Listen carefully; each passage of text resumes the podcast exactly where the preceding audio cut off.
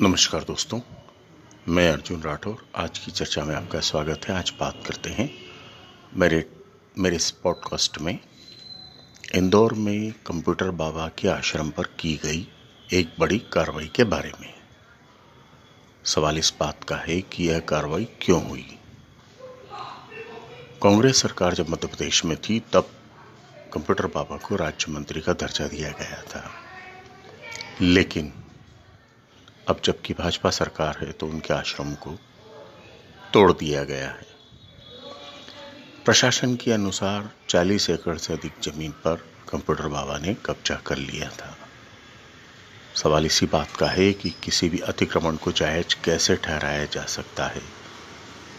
फिर भले ही मामला कंप्यूटर बाबा, जो कि पूर्व राज्य मंत्री का दर्जा प्राप्त संत कहे जाते हैं, उनका हो, लेकिन जो गलत है, वो तो गलत है। अतिक्रमण को किसी भी स्थिति में जायज़ नहीं ठहराया जा सकता। अब इस पूरे मामले को लेकर राजनीति शुरू हो गई है।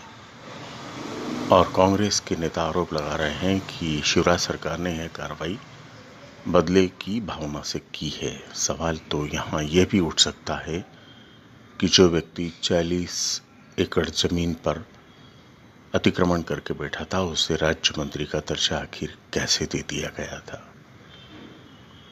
कंप्यूटर बाबा के बहाने बहुत सारे सवाल हैं जिन पर चर्चा की जा सकती है, बहस की जा सकती है, और यह भी कहा जा सकता है कि क्या किसी संत को इस तरह की गतिविधियाँ करना चाहिए? आखिर उसका आम लोगों पर क्या प्रभाव पड़ेगा?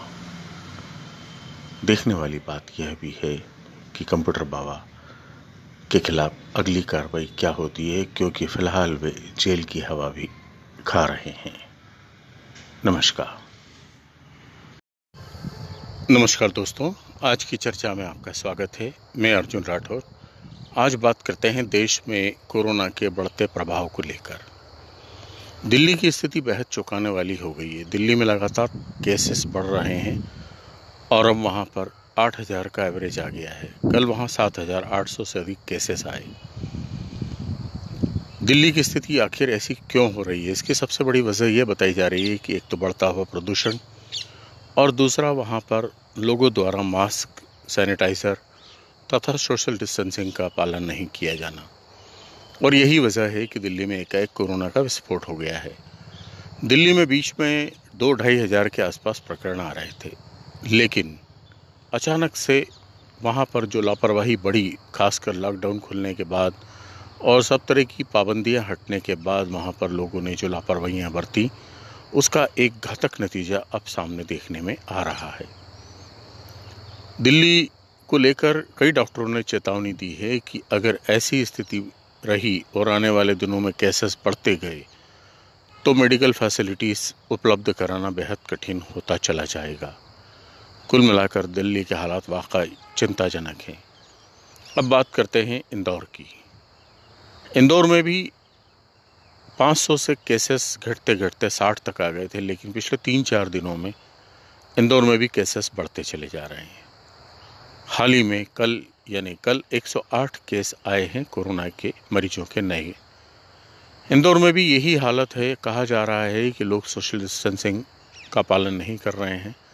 मास्क पहनना भी बंद कर चुके हैं और बाज़ारों में खासकर त्योहारों के लिए जो भीड़ उमड़ी है, उसको लेकर एक गंभीर लापरवाही दिखाई दे रही है।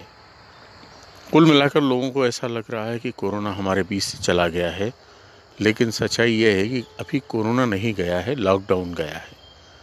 और लोगों को अभी भी इस बीमारी के प्रति बहुत अधिक सचेत रहना पड़ेगा। इधर आने वाले समय में वैवाहिक कार्यक्रम भी बहुत अधिक होंगे, इसके साथ ही त्यौहार की भागदौड़ भी रहेगी, बाज़ारों की भीड़ रहेगी, ऐसे में इंदौर के हालात भी ठीक नहीं दिख रहे हैं। कुल मिलाकर देश में भी जो आंकड़ा घटता चला जा रहा था, वो अब बढ़ रहा है। लगभग पचास हज़ार के आसपास केसेस होते चले जा रहे हैं।